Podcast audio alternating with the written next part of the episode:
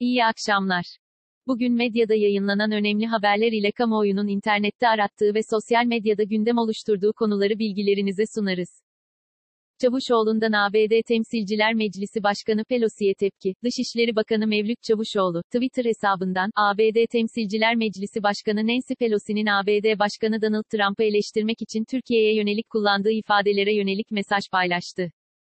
Bakan Çavuşoğlu, paylaşımında, ibretlik cehaletiyle Pelosi'nin ABD Temsilciler Meclisi Başkanlığına kadar yükselmesi esas Amerikan demokrasisi adına kaygı vericidir. Türk milletinin iradesine saygı duymayı öğreneceksiniz, dedi. Trump, düzenlediği basın toplantısında bir gazetecinin, seçimlerden sonra barışçıl bir geçiş süreci olacağına söz veriyor musunuz, sorusuna, olacaklara bakacağız cevabını vermişti. Buna karşılık Pelosi, Trump'ın kime hayranlık duyduğunu biliyoruz. Putin'e, Kim Jong-un'a, Erdoğan'a hayranlık duyuyor. Ancak Sayın Başkan, Kuzey Kore, Rusya, Türkiye ya da Suudi Arabistan'da olmadığınızı hatırlatayım. Demokrasiyle yönetilen ABD'desiniz ifadelerini kullanmıştı.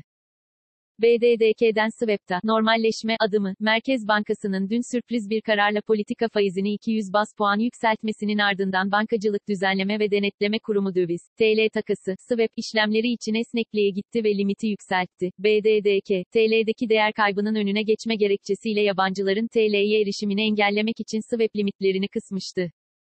BDDK'den yapılan açıklamada, bankaların yurt dışı yerleşiklerle yapılan, vadede TL alım yönünde gerçekleştirecekleri para swap'ı, forward, opsiyon ve diğer türev işlemlere ilişkin olarak, söz konusu işlem tutarları toplamının, bankaların en son hesapladıkları yasal öz kaynakları oranı şeklinde belirlenmiş %1 olan sınırlamanın, %10 olarak yeniden belirlenmesine, karar verildiği belirtildi.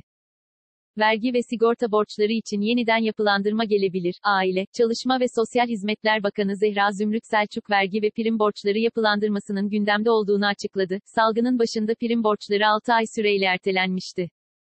Aile, Çalışma ve Sosyal Hizmetler Bakanı Zehra Zümrüt Selçuk gazetecilerle bir araya geldiği toplantıda, Ekim ayı sonuçlarına bakarak karar vereceğiz. Hazine ve Maliye Bakanlığı ile henüz bir görüşme yapmadık dedi.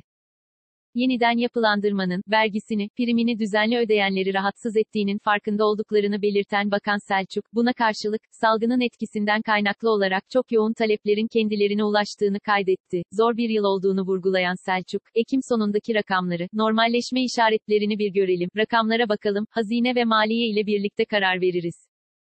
Henüz daha görüşmedik. Bildiğiniz gibi sigorta primleri ve vergi ile ilgili yeniden yapılandırmaların birlikte olması gerekiyor, dedi. Açlık ve yoksulluk sınırı açıklandı. Türk İş araştırmasının 2020 Eylül ayı sonucuna göre 4 kişilik bir ailenin sağlıklı, dengeli ve yeterli beslenebilmesi için yapması gereken aylık gıda harcaması tutarı olan açlık sınırının 2447 lira 72 kuruş, gıda harcaması ile birlikte giyim, konut kira, elektrik, su, yakıt, ulaşım, eğitim, sağlık ve benzeri ihtiyaçlar için yapılması zorunlu diğer aylık harcamalarının toplam tutarı olan yoksulluk sınırının ise 7.973 lira 2 kuruş, bekar bir çalışanın yaşama maliyetinin ise aylık 3.002 lira 55 kuruş olarak hesaplandığı bildirildi. 4 kişilik bir ailenin aylık gıda harcaması tutarının önceki yılın sonuna göre 285 lira, temel ihtiyaçlar için yapılması gereken toplam harcamanın ise 928 lira artış gösterdiği belirtilen açıklamada, son bir yıl itibariyle bakıldığında, ortaya çıkan ek harcama gereği gıda için 385 lira, toplam hane halkı harcaması için 1248 lira olduğu kaydedildi. İstanbul tasarrufta Ankara'yı 4'e katladı. Türkiye İstatistik Kurumu ve Bankacılık Düzenleme ve Denetleme Kurumu verilerinden derlenen bilgilere göre, Türkiye'de ilk yarı sonu itibarıyla tasarruf mevduatları 1.678.280.264.000 liraya yükseldi. 2019'un ilk yarısı ile kıyaslandığında tasarruf mevduatlarındaki artış oranı %29,7 oldu. Böylece geçen yıl için Türkiye'de, kişi başına ortalama tasarruf miktarı da 20.283 lira olarak hesaplandı. Türkiye'de kişi başı gerçekleştirilen tasarruf miktarının 2019'un ilk yarısı ile kıyaslandığında ortalama 4.623 lira arttığı görüldü. Kişi başı tasarrufları 2019'un ilk yarısında 35.715 lira düzeyinde bulunan İstanbul'da, bu yılın ilk yarısı itibarıyla vatandaşın kenara ayırdığı tutarın 44.337 liraya yükseldiği görüldü. İstanbul bu rakamla kişi başına en yüksek tasarruf edilen kent oldu. İstanbul'un ardından en yüksek kişi başına tasarruf edilen kent ise 29.634 lirayla Ankara olurken, toplam 6 kentte kişi başı tasarruf miktarı Türkiye ortalamasının üzerinde gerçekleşti. Turist sayısı Ağustos'ta %71 azaldı. Turizm Bakanlığı, Ağustos ayı yabancı ziyaretçi sayısı verilerini açıkladı. Bakanlığın verilerine göre, Türkiye'ye gelen yabancı ziyaretçi sayısı Ağustos'ta %71,23 azalarak 1,81 milyon kişi oldu. Türkiye'ye gelen yabancı ziyaretçi sayısı Temmuz'da %85,9 düşüşle 932.927 kişiydi. Türkiye'ye gelen yabancı ziyaretçi sayısı ilk 8 ayda %76,6 düşüşle 7.255.000 kişi oldu. BIST 100 endeksi, günü %0,41 yükselişle 1124,17 puandan kapattı. Saat 18.30 itibarıyla ABD doları 7 lira 66 kuruş, avro ise 8 lira 90 kuruştan işlem görüyor.